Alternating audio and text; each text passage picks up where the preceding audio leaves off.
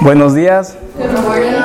Gracias por permi- permitir estar aquí con nosotros. Este, esta mañana queremos compartir nuestra, nuestra experiencia como discipulados, cómo, cómo he caminado con Manuel y cómo Dios ha ayudado. Esta mañana quiero compartir con ustedes, animarlos si no lo están haciendo. Sí, este, am, que pensamos en lo que íbamos a compartir y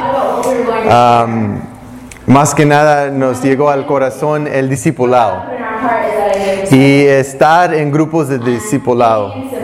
Ah, y como habló Brett la semana pasada, ah, empezó a platicar un poco de la gran comisión, de nuestra visión como iglesia y entonces ah, decidimos, ¿por qué no tal vez solo dar nuestra experiencia a ustedes? Am, para que los animemos a ustedes a, si no están en grupos de discípulos, que lo hagan. Amén. Así que tenemos unas historias, unas historias chistosas, pero profundas, como Dios nos ha trabajado por medio de nosotros.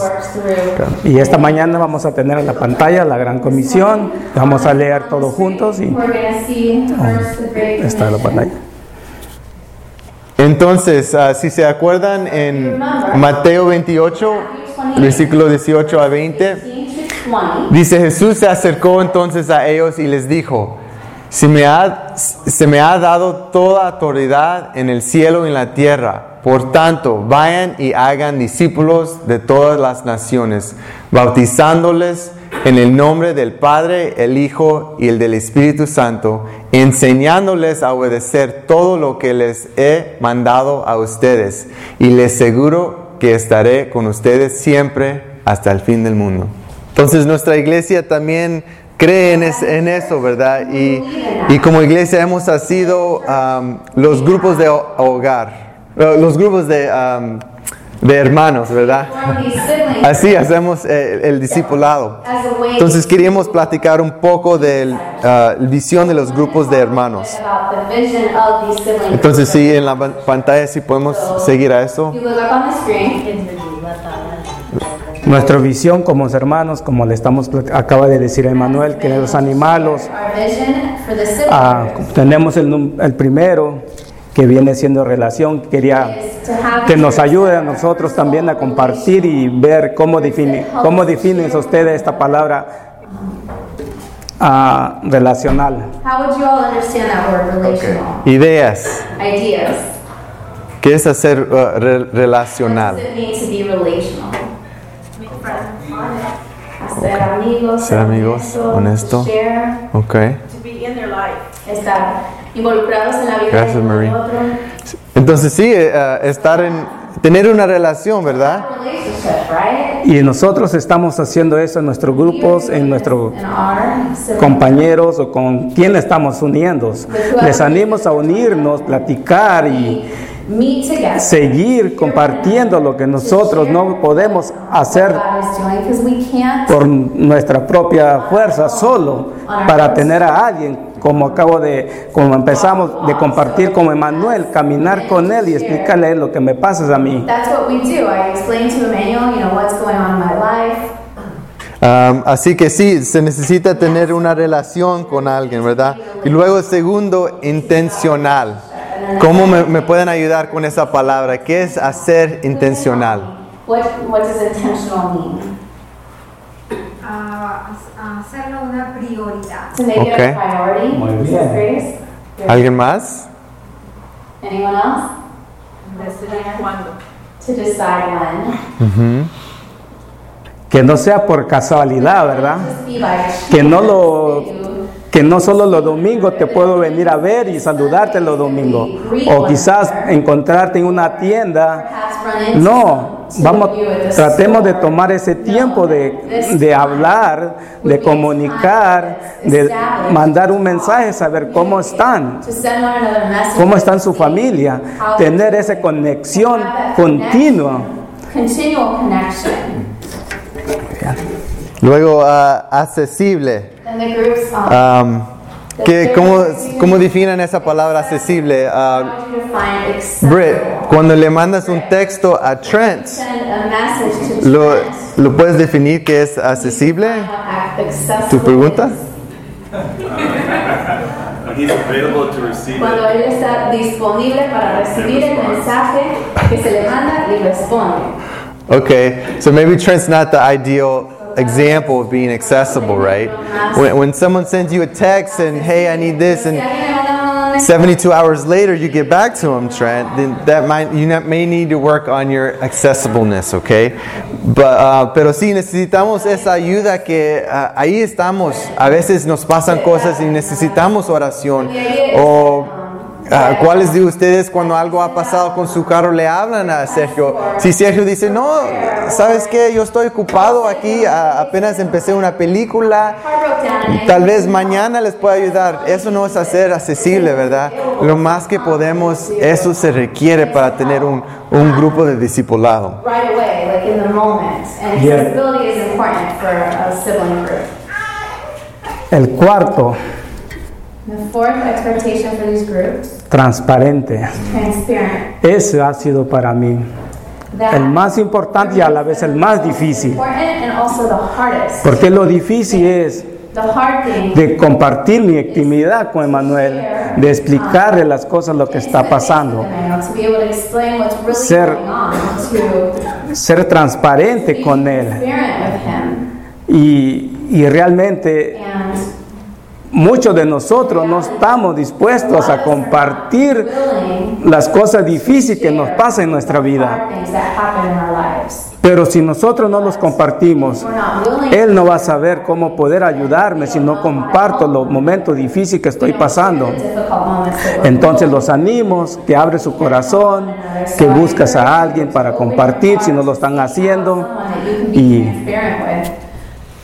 Sí, sin, sin eso no se puede Transparency tener una amistad, ¿verdad? No se puede tener una relación de las mañanas, los domingos, que nos preguntamos, ¿cómo está todo? Todo bien, pero ya sabemos que las cosas siempre no están bien, ¿verdad? Eso es no estar honesto. Se necesita hacer eso. Yo pienso en los hombres, a veces, a veces no queremos compartir nuestros problemas. Um, y hasta más los, los ah, latinos, ¿verdad? Puede decir, Hugo, hey, quítate de mi, vida, yo manejo eso, tú hagas lo tuyo, ¿verdad?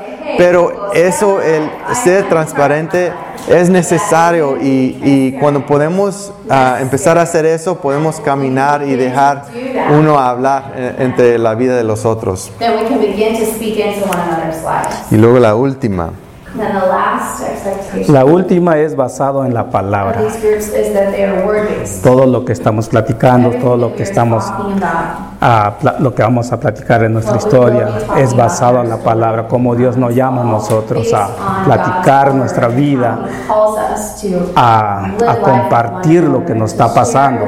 Eso es lo que Jesús hizo con sus discípulos, compartir lo que para enseñar y, y hablar continuamente con, con sus discípulos. Entonces eh, hemos hablado de la gran comisión, eh, de la visión de la iglesia, de los grupos de ah, hermanos y ah, hemos definido eso un poco. Ahora vamos a entrar en nuestra historia como, como amigos. Am, ¿Cómo me ha ayudado a mí como discipulados? A Emanuel ha estado caminando conmigo. Yo conozco a Manuel por siete años cuando nos estábamos reuniendo en el gimnasio de Lanar. No de pesas, ¿verdad? re- services. reuniendo en el gimnasio.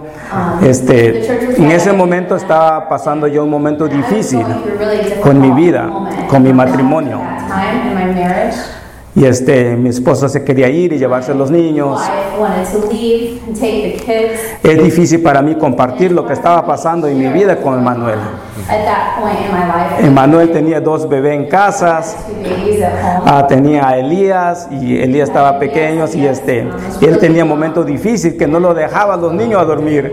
no nos dejaban, Melanie estaba toda desesperada, tiraba los trastes, los sartenes. A desperate person throwing dishes. Ya me prometió Melanie que no me va a interrumpir, interrumpir en, en la prédica, ¿verdad?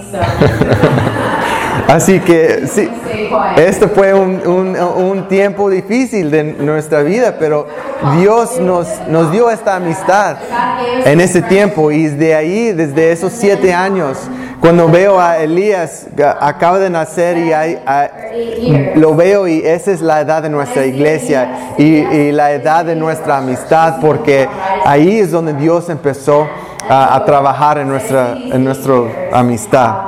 Y ah, pues queremos compartir, hemos tenido varias historias, ¿verdad? Experiencias y, y pues queremos compartir unas cuantas con ustedes. Una de mis primeras historias que fue a tres años atrás fue muy difícil para mí. Como ustedes, muchos de ustedes me conocen, me. Ah, hago trabajo con los carros, soy un mecánico y este, realmente este, pero hace tres años atrás vino un cliente, me trajo sus carros para hacerle un servicio de transmisión en su carro. Tomé mi tiempo para hacer su trabajo, siempre me gusta hacer lo más, lo mejor que puede sobre mi trabajo, porque es parte de mi, de mi, de, de de lo que vivo. Pero terminé mi trabajo como de, como de costumbre o como seguridad. Siempre trato de manejar el carro antes de entregar al cliente. After I fix the car, then I try to drive it. En ese-.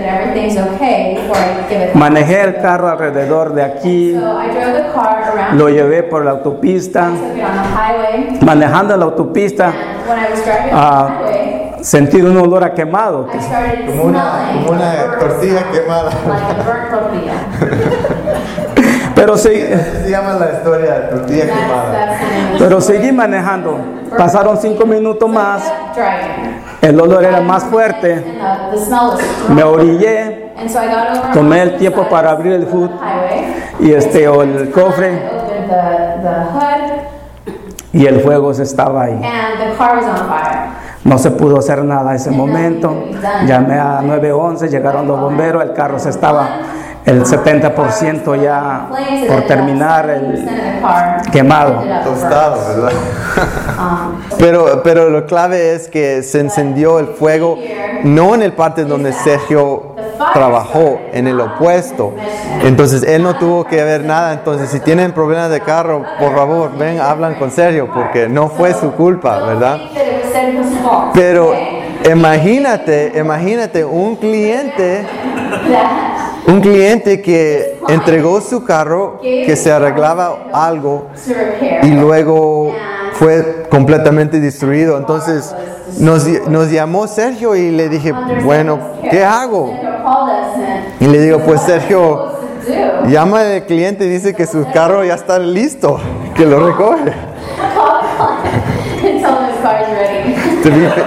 En el 111, ahí está, ven, agárralo, ¿verdad?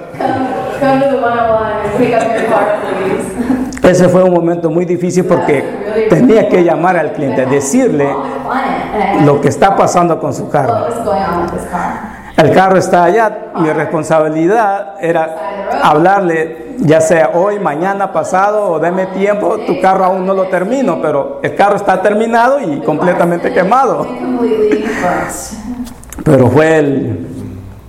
ah, en, en- ese entonces todavía estaba Ernesto aquí con nosotros. Ernesto was still here with us. Le llamé a Ernesto para tomar este, platicar con él y planear, a- hacer un plan cómo poder este, hablar con el cliente, la palabra y, y tomar el tiempo a, a orar y, y ser, ser justo y planear y cómo hablar. Ernesto platicó que, que nos diera ese tiempo, platicar con los ancianos de la iglesia para ayudar a caminar cómo resolver es- el problema del carro. How they recommended that we move forward with the Bueno, ah, hicimos un plan a ayudarle al Señor, y, pero se tenía que presentar el plan, el cliente estaba muy enojado y decidimos que Ernesto iba a hablar con el cliente. Ernesto was going to talk to the El client. cliente era, honestamente, era muy chaparrito, delgado, no tenía más y Ernesto era un hombre más grande, ¿verdad? Pero le dio mucho miedo y le dije, híjole. Emanuel tal vez me va a golpear o algo, no sé. Entonces venga conmigo. Entonces ese día nos reunimos con él y le dije, yo voy contigo, a lo menos le llamo a 911 y corro si te empieza a golpear. Y, y así lo hacíamos, ¿verdad? Pero hicimos un plan ah, que cada semana el Señor iba a venir a entregar un ahorro y la iglesia le iba a ayudar con eso. y hasta que pudo ah, ahorrar suficiente dinero a comprar otro carro. Y le ayudamos de otras maneras también, pero por meses, cada semana, los domingos como a las 3 yo iba, a veces estaba contento el Señor, a veces estaba muy enojado todavía, pero ahí estuvimos para, para, Erne- ah, para Sergio. Y el punto es que él, si lo tuvo que hacer solo, Hubiera sido muy, muy difícil. Pero Él nos tuvo a nosotros, a, a sus amigos, para poder caminar por, por medio de eso. Eso fue una de las historias muy, muy difícil That was en mi vida en ese momento. Como vemos, siempre compartiendo con Emanuel lo que me está pasando. Él está cerca y, Emmanuel y los animo a ustedes que encuentres a alguien si no, si no están reuniendo con alguien. Como somebody. ustedes ven a Emanuel cada mañana, los domingos, siempre sonriendo, Emmanuel siempre haciendo bromas, pero no conoce su vida como Él me lo comparten a mí. Él también tiene su momento difícil. Entiendo que él trabaja también, como todos nosotros trabajamos 8, 9, 10 horas. Está, llega tarde a su casa, muchas veces desesperado. um, Y eso empiezan los problemas a veces en su casa, como padres, como hijos, como esposos. Llega a la casa su esposa que quiere descansar y deja a los niños y él se molesta y cómo yo vengo ocho horas de trabajar, nueve horas de trabajar, yo también estoy cansado, yo quiero tomar este descanso conmigo. Pero, ¿qué pasa? Se enojan, me llaman. Sergio, ¿dónde estás? No, pues aquí estoy trabajando todavía, estoy, o está pasando algo, o qué está pasando contigo. No solo quiero que ores por mí, porque acabo de discutir con Melanie, ah, ya son a las 7 de la noche, y este, no quiero ir a, no quiero ir a, a- a descansar si antes resolver este problema con ella, si antes disculparme. Pero ¿cómo me voy a disculpar yo con Melanie si yo no soy del problema? Yo no puedo hacer eso. Yo, yo no cometí, yo no empecé el- el- el- la discusión con eso. Yo no me voy a pedir perdón, yo no me voy a disculparme, que ella me pide perdón. No les digas todo, Sergio, no, no, everything. Entonces, tomo ese tiempo con él para tomar el tiempo orando, ah, platicando y este. Le digo que y regresamos a la palabra de Dios, que es lo que Dios quiere de nosotros. ¿Dónde está la humillación, Emanuel? Leemos de la humillación. Tienes que humillarte a tu esposa. Tienes que, antes de ir a dormir, antes de ir a descansar, tienes que hablar con ella, resolver, tomar el tiempo, platicar y, y pedirle perdón, pedirle disculpas. Dejar nuestro machista por un lado de que yo no fui del problema y no quiero disculparme, no quiero pedir ese perdón. Y eso es la realidad, ¿verdad? Eh, Esta eh, persona que está caminando con usted, él te conocen, Eh, ellos pueden hablar. Y a veces Er- Ernesto, I mean, eh, Sergio muy claramente me dice, "Es- estás lleno de orgullo, Emanuel, te tienes que a- a- a arrepentir, te tienes que hablar, a hacer lo, lo- lo bueno. Y me ha ayudado, creo que más que nadie en, ah, en mi matrimonio, Sergio, a ayudar a poder compartir y, y trabajar por medio de eso. Una de las otras historias ah, se llama eh, ah, El ladrón. El ladrón. Another story that we have is called The Thief. Okay. La- el trabajo que Sergio tiene ahora, ah, antes de ese trabajo, él trabajaba como mecánico, ¿verdad? Unas trocas de... Trabajé en una compañía donde damos servicios a los car, a los troques de la compañía. En ese, en ese momento también, en ese trabajo también fue parte difícil para mí porque cuando yo entré ahí ya estaban los, cuatro o cinco mecánicos ahí. Y como nuestros trabajos, nuestros patrones no nos pagaba el sueldo suficiente y ellos y mis compañeros que estaban ahí me decían, "No, sabes que aquí no tenemos un buen salario, entonces lo que tenemos que hacer es robar algunas cosas para vender y así podemos reemplazarnos el sueldo, que el dinero que nos falta a nuestra hora de trabajo. Entonces, para mí, ah, como hermano de discipulado, me gustaba cada semana escuchar, ¿y qué robaron esta semana, verdad? Y era increíble, no, no cosas pequeñas, pero cosas grandes, como si trabajaban en este, en esta iglesia, se robaban la bocina. Y dice, ¿y dónde está la bocina? Y pues yo no sé, tú viste, así estaba cuando llegué. Y le dije, increíble, máquinas gigantes, cosas así. Y yo me yo estaba ah, riendo de todo lo que estaban ah, robando. Sergio como no tuvo ese, esa tentación a robar, pero a la vez muchas veces tenía, a le pedían, hey Sergio, si te preguntan dónde estuve o si me viste, diles, diles que no me viste. Le estaban ah, pidiendo que mentira para él. O Sergio, cuida ese cuarto, esa puerta, para que si, si alguien viene, me avisas, ¿verdad? Entonces él tuvo tanta presión cada día a no mentir, a hacer lo correcto. Y ah, porque si los amigos todos roban, lo van a hacer como diferente o, o no lo van a aceptar y le van a dar tiempo difícil.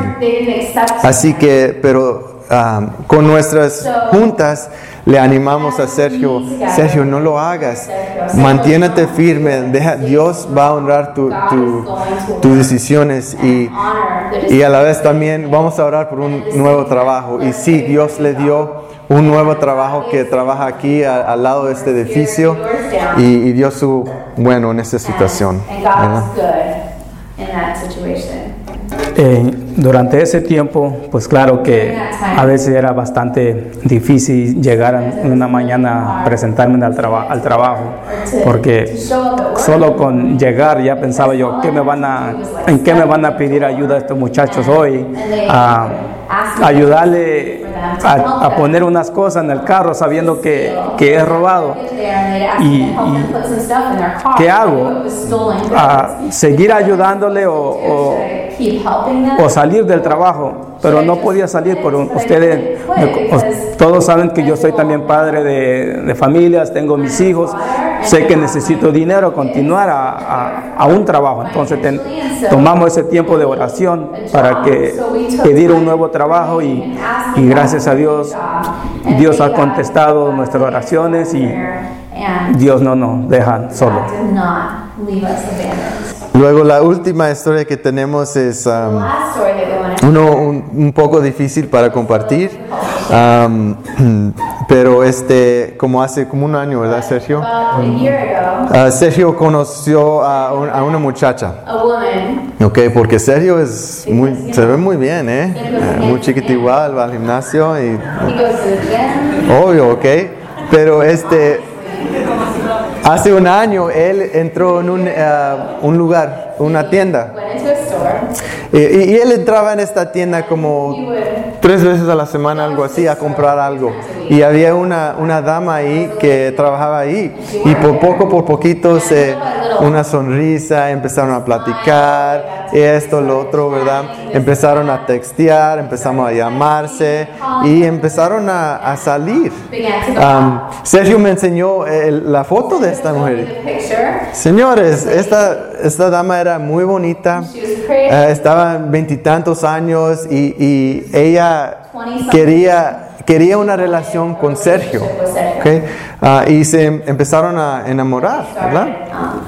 Empezamos a vernos cada día más seguidos, ya no era parte de tres, tres veces a la semana, ya eran los días iban, iban a creciendo cada día más y vernos más tiempos, ya teníamos, podíamos tener la libertad de salir sin, sin este, pero eh, We would go out. como sacábamos, de- como dije en el principio, ser transparente en nuestra vida, eso fue la parte muy difícil. That was a really hard ¿Por qué part. tengo que platicar con Emanuel lo que, lo que está pasando en mi vida?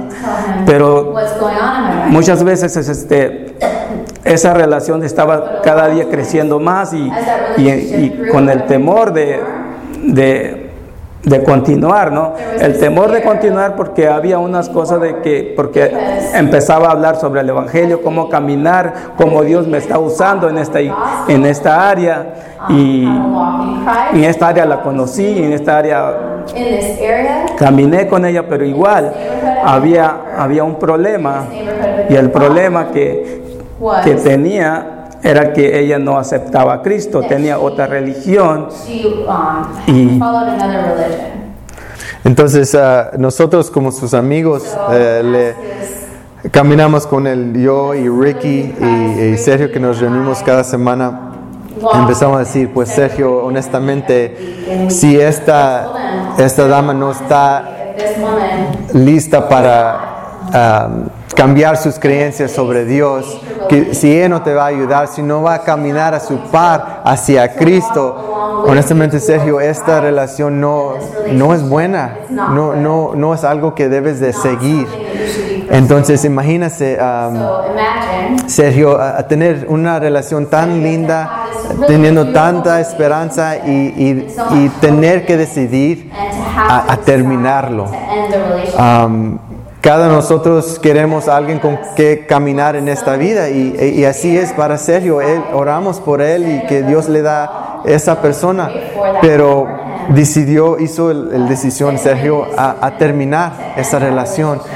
Entonces ah, le paró de llamar, la, la paró de ver y lo dejó.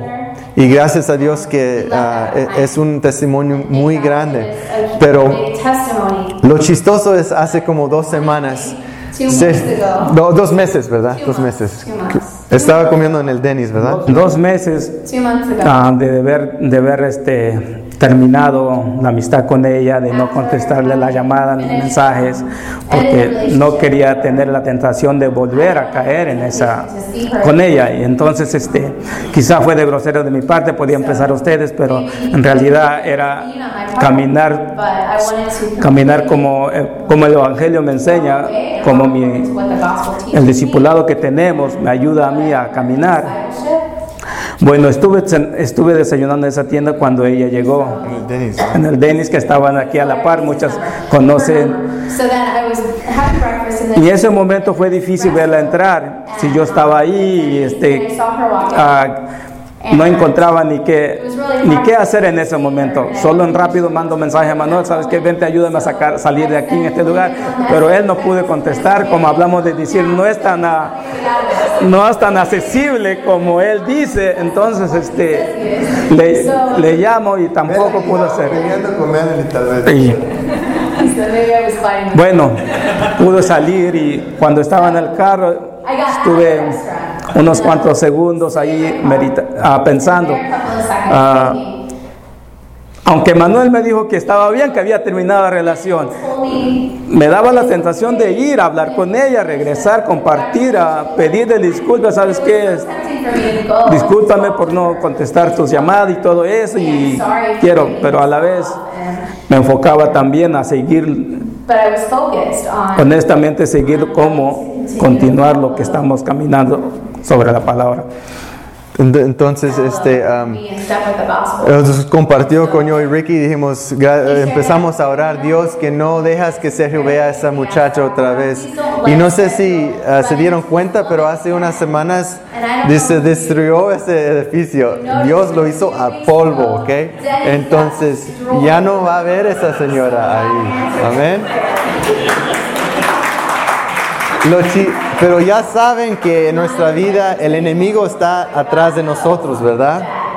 Híjole, siempre no nos quiere dejar. The enemy is chasing us. Y, y hace, hace dos semanas, Um. Sergio está en otra parte de, de Canoga, entra en otra tienda y ahí está trabajando esa misma dama. ¿ok? This woman is working at Y it. esta vez ella estaba trabajando cuando entré a la tienda. Ya no tuve opción, ya no pude escaparme, entonces estaba completamente a la entrada del lugar de la tienda cuando entré, entonces yo pensé que iba a enojarse por lo, por lo que había pasado y no, me mira con una sonrisa, deja el mostrador donde, de lo que está haciendo, se da la vuelta, me toma, me da un abrazo, me platica qué está pasando. Ah, quiero compartir otra vez contigo, quiero hablarte, quiero estar. Talk. me- no, pues ya no tengo tu número y todo. No te preocupes, agarra un papel, apunta su número y me da el número. Regreso a la vez contento, pero a la vez triste porque that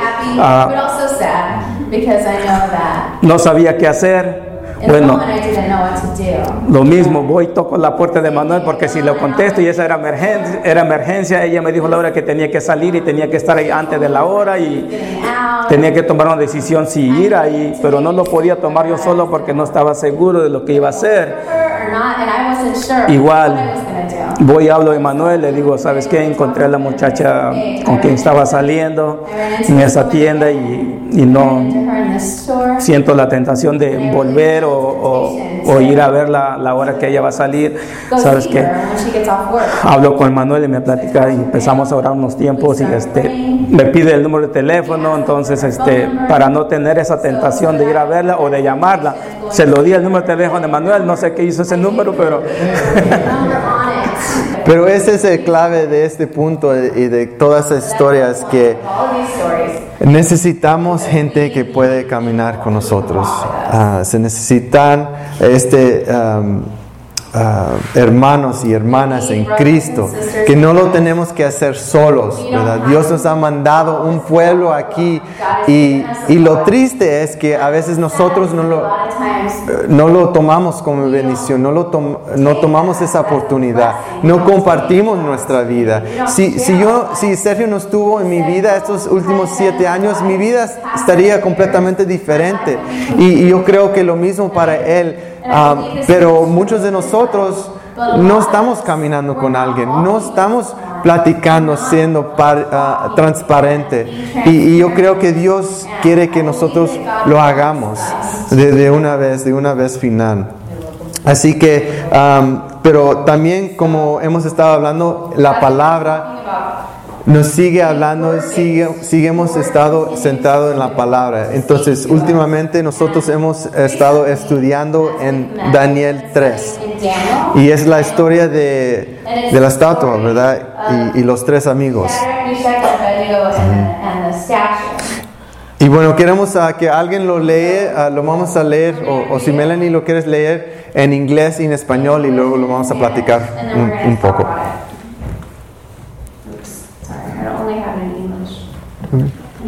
Español. All right. Daniel 3 dice, el rey Nabucodo- Nabucodonosor mandó hacer una estatua de oro de 27 metros de alto por 2 metros y medio de ancho y mandó que la colocaran en los llanos de Dura en la provincia de Babilonia. Luego les ordenó a los sátrapas, prefectos, gobernadores, consejeros, tesoreros, jueces, magistrados y demás oficiales de las provincias que asistieran a la dedicación de la estatua que había mandado erigir. Para celebrar tal dedicación, los sátrapas, prefectos, gobernadores, consejeros, tesoreros, jueces, magistrados y demás oficiales de las provincias se reunieron ante la estatua. Entonces los heraldos proclamaron a voz en cuello, a ustedes, pueblos, naciones y gente de toda lengua, se les ordena lo siguiente. Tan pronto como escuchen la música de trompetas, flautas, cítaras, liras, arpas, zampoñas y otros instrumentos musicales, deberán inclinarse y adorar la estatua de oro que el rey Nabucodonosor ha mandado erigir. Todo el que no se incline ante ella ni la adore será arrojado de inmediato a un horno en llamas. Ante tal amenaza, tan pronto como se escuchó la música de todos estos instrumentos musicales, todos los pueblos y naciones y gente de toda lengua se inclinaron y adoraron la estatua de oro que el rey Nabucodonosor había mandado erigir. Pero algunos astrólogos se presentaron ante el rey y acusaron a los judíos. Que viva su majestad por siempre, exclamaron. Usted ha emitido un decreto ordenando que todo el que oiga la música de trompetas, flautas, cítaras, liras, arpas, zampoñas y otros instrumentos musicales se incline ante la estatua de oro y la adore. También ha ordenado que todo el que no se incline ante la estatua ni la adore será arrojado a un horno en llamas. Pero hay algunos judíos a quienes su majestad ha puesto al frente de la provincia de Babilonia que no acatan sus órdenes. No adoran a los dioses de su majestad ni a la estatua de oro que mandó erigir. Se trata de Sadrach, Mesach y Abednego.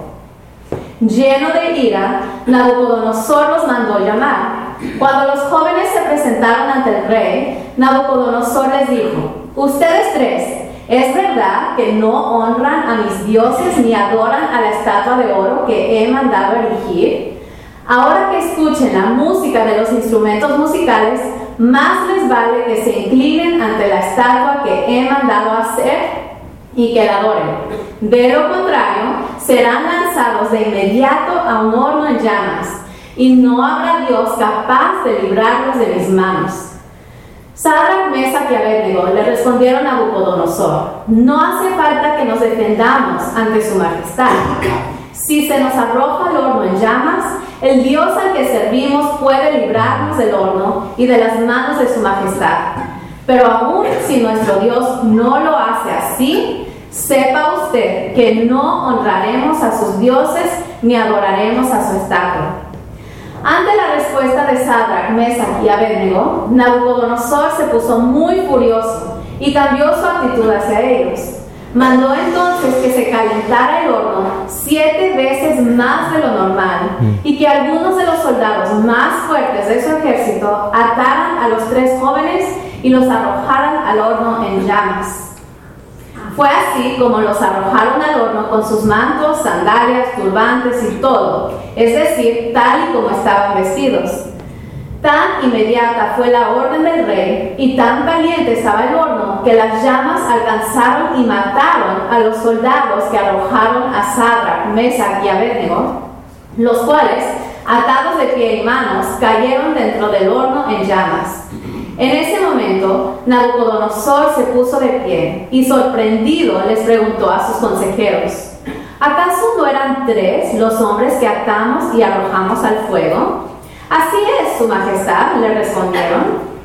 Pues miren, exclamó, allí en el fuego veo a cuatro hombres sin ataduras y sin daño alguno, y el cuarto tiene la apariencia de un dios.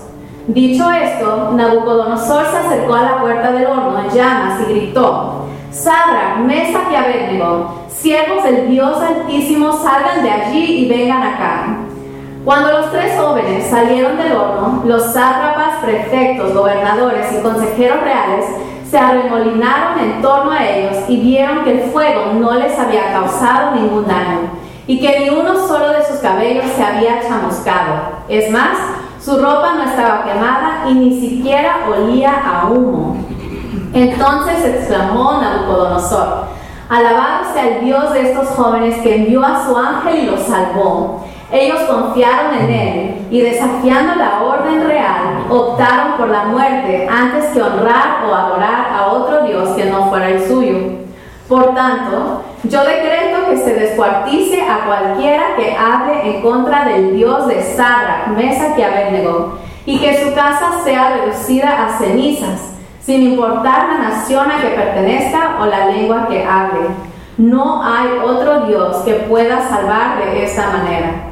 Después de eso, el rey promovió a Sadrach, Mesach y Abednego a un alto puesto en la provincia de Babilonia. Amén. Amén. Bueno, pues uh, sé que fue largo ese- esa historia, pero qué historia increíble.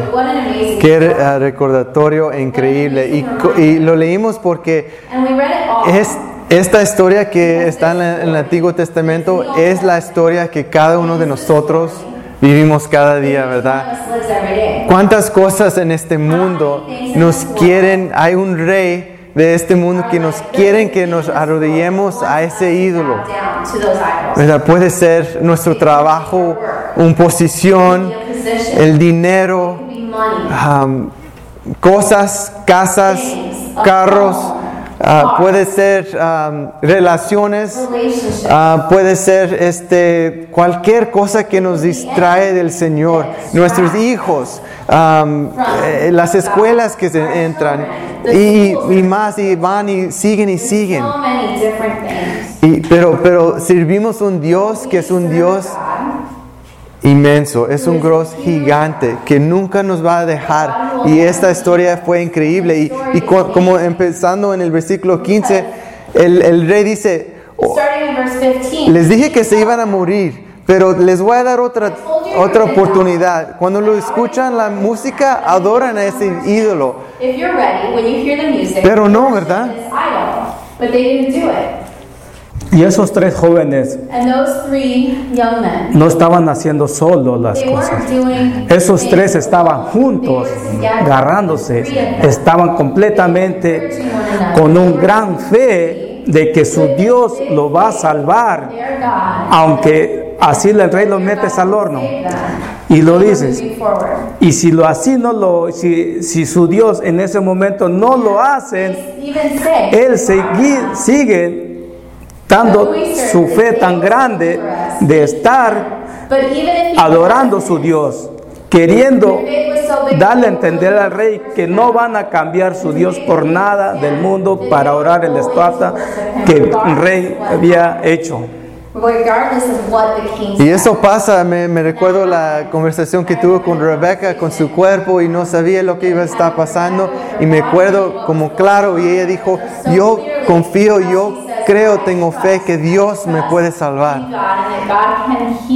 Pero si no lo hace, todavía voy a seguir firme adelante, alabando a ese Señor, como lo hicieron ellas. Y, y qué increíble en la historia, después del milagro, los vio ahí y ahí estaban adentro del horno. ¿Y qué pasó? Jesús estaba caminando por medio de ellos. Y les prometo, si ustedes tienen um, grupos de discipulados, si tienen grupos de hermanos que están caminando, pasa lo que pasa, como dice Sergio, van, van a ir juntos, se van a ayudar, pero Cristo va a estar ahí en medio de, de ustedes y les va a ayudar y va a terminar con los milagros que ese mismo uh, rey dijo que no hay otro Dios. ¿Verdad? Que eh, los llamó siervos del Dios Altísimo. Le- le- les, les dijo, no hay otro Dios que puede salvar así. Y en el fin, Él estaba alabando a- al Dios verdadero. Y, y es increíble esa historia. trust. It's an amazing story. Y bueno, ah, también ah, últimamente hemos estado estudiando un libro que se llama Radical. Y Radical. nos ha, nos ha, ha sido muchas retas, ¿verdad, Sergio? Estudiar este libro fue muy difícil para mí y me imagino que para Emanuel también. Ah, porque no habla en el, en el capítulo que estamos estudiando, el capítulo 6, The chapter that we're studying right now, chapter el autor habla de cuánto es suficiente. The author talks, the title of the chapter is How Much is Enough? Pues no tenemos una cantidad, cuánto suficiente que llegamos. Todo el tiempo andamos a las carreras, queremos tener más y más y más. Queremos tener nuestra casa lujosa, nuestro auto lujoso, tener lo mejor. Y lo, y lo que estaba haciendo el punto del autor en este capítulo es que cada uno de nosotros tenemos puntos ciegos en nuestras vidas. Ah, lugares donde alguien tiene que hablar, que la, la palabra de Dios tiene que ah, penetrar esa parte de nuestra vida. Y, dice que uno no es ah, siempre listo para poder identificar esos problemas, individuals, esos errores. Necesitamos alguien que está caminando con nosotros para enseñarnos eso. Y aún a veces cuando me enseña cosas Sergio, yo no lo quiero escuchar, yo no lo quiero tomar y, y porque lo, lo voy a tener que cambiar en mi vida y, y eso es difícil. Pero Así es la verdad que cada uno de nosotros tenemos puntos ciegos. Dio un ejemplo um, de cristianos. Um, hace muchos años este país us- tenía la esclavitud. Y uno puede decir, ¿cómo pudo esos cristianos soportar la esclavitud al tener ser humanos, ¿verdad? Abusar de ellos. Cuando estos um, cristianos usaban la palabra para justificarse. and actually a lot of times the word Y uno puede decir, pues como si yo estuviera, estuviera en ese tiempo, yo nunca hubiera participado en eso. Pero luego nos hace la pregunta, ¿y qué del materialismo, verdad? Ah, materialismo. Y, y, eh, nos empezó a hablar que eh, en todo el mundo miles de, personas se mueren cada día por falta de comida, falta de agua limpia, medicina por ah, enfermedades simples. Cuando, y- y la mayoría del mundo ni hace dos dólares al día. ¿Y qué dirían esos dueños de esos esclavos si vinieran a los Estados Unidos y miren a nuestras vidas? Como dice Sergio, con casas semejantes, ropa costoso y, y, y honestamente ni pudimos leer como cuatro o cinco páginas porque fue tan, nos impactó tanto, a mí me impactó tanto. Yo, yo le puse, a- a- me empecé a confesar con Sergio, yo tengo un par de zapatos por cada ocasión. I have shoes for every occasion, for example. Pues aquí estamos, podemos ah, darnos cuenta de lo que está, como acaba de hablar Emanuel, cuántas enfermedades, cuántos niños que se están muriendo de hambre porque no alcanza ellos a tener posibilidad de, de llegar ahí. ¿Y cómo estamos nosotros aquí? Aquí Emanuel puede decir a sus hijos, a dónde quieran ir a cenar hoy. Cuando miles niños en el alrededor del mundo que no tienen esa oportunidad de, de- comer, de estar, de tomar un vaso de agua limpia, están enfermos, no hay medicina, no llega la medicinas ahí. Cuando Emanuel llega a su casa, abre su closet y mira 15 pares de zapatos ahí, uno para correr, el otro para básquet y todo está bien, él vive bien. Y no quiere aceptar, no quiere ver ese punto como acaba él de decir, el punto ciego. Eso, no quiero ver esa parte porque yo aquí me siento cómodo. Perhaps you say, I don't want to see that blind spot. Pero como cristianos, ¿qué estamos haciendo? Christians, what are we doing? ¿Qué podemos hacer? What can we do? Y, y- y- y pensamos en Cristo y cómo hemos salido de, queremos vivir como Cristo We talk um, about how we want to live like y, Christ. y- y vivimos como ciudadanos de los Estados Unidos, ¿verdad? Ah, cuando Cristo, eh, el de él dijo, ah, aunque era rico, Um, in 2 Corinthians, it talks about dice, how por causa de ustedes se hizo pobre para que mediante su pobreza ustedes llegarán a ser ricos. Y, y yo les pregunto, yo les pido que um, en todo esto nosotros estamos viviendo en maneras a veces que ni nos damos cuenta de las cosas que no están agradando al Señor. Pero necesitamos hermanos y hermanas en Cristo que pueden caminar con nosotros, a enseñarnos. Emanuel, no estás viviendo conforme a la palabra de Dios. Eh, eh, eh, aquí hay lugares y oportunidades que puedes cambiar. Puedes cambiar tu vida para el bien. Aquí, ah, esa noche nos ponimos a, a buscar tantas organizaciones aquí. En Silmar hay una organización que se llama Children's Hunger Fund, que es eh, fondos para darles a comer a niños. Hay World Vision, hay tantas cosas que se puede usar. Si niños se están muriendo cada día por no tener algo, ¿cómo me siento yo? Mi, mi decisión más difícil es en dónde voy a comer, en cuál nuevo lugar voy, a comer. Y eso no está bien, hermanos. Nosotros nos tenemos que leer la palabra y dejar que puede penetrar nuestra vida. Y, y pues ta- también, no sé si nos, ya nos da tiempo, pero qui- quisimos, estuvimos estudiando en la historia de Josea. Y Josea, ah, para ponerse muy bre- breve, es un profeta que Dios lo mandó a casarse con una prostitu- prostituta. Y, eh, tuvieron hijos y tenían una familia, pero la, la esposa vez tras vez se iba a regresar a sus amantes, a regresar a lo que le gustaba a ella y, y cómo Dios usó esa historia. Para enseñarnos que así somos con Dios, que así somos, lo dejamos. Nos enfocamos en cosas de este mundo. Cuando no- nuestro primer amor es nuestra relación con Cristo.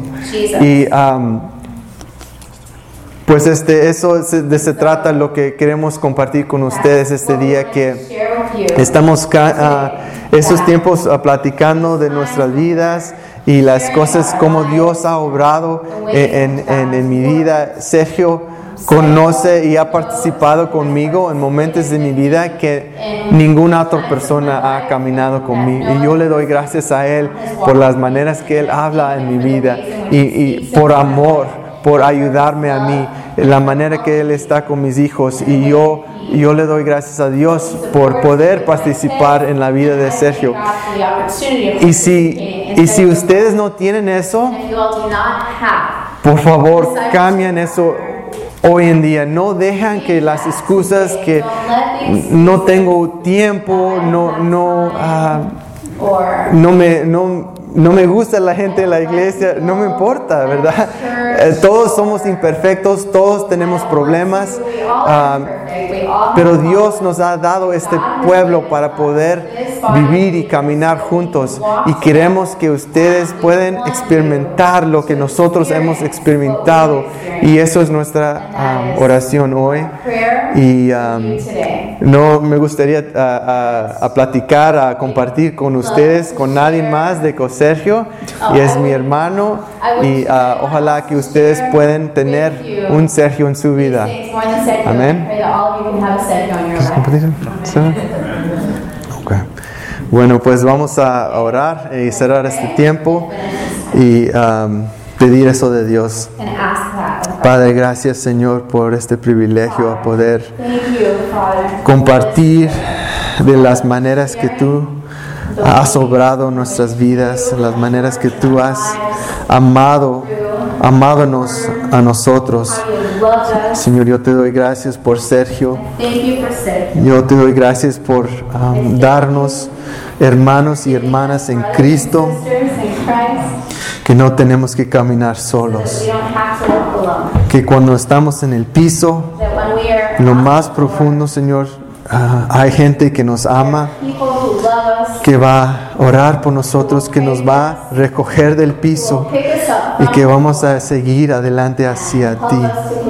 Señor, yo te pido, Señor, en el nombre de Cristo, que las personas en este cuarto que no se están reuniendo, no, no tienen una relación, no son accesibles, no están siendo transparentes y no están leyendo tu palabra, Señor, que tú les, les mandas a alguien para que ellos puedan caminar no solos, pero que sean como Sadrach, Misach y Abednego juntos, que fueron juntos hacia ti y que tú fuiste y estuviste en, su- en medio de ellos. Gracias Señor por la manera que nos amas. Gracias por este, este día. Te oramos todo en el nombre de Cristo Jesús. Amen.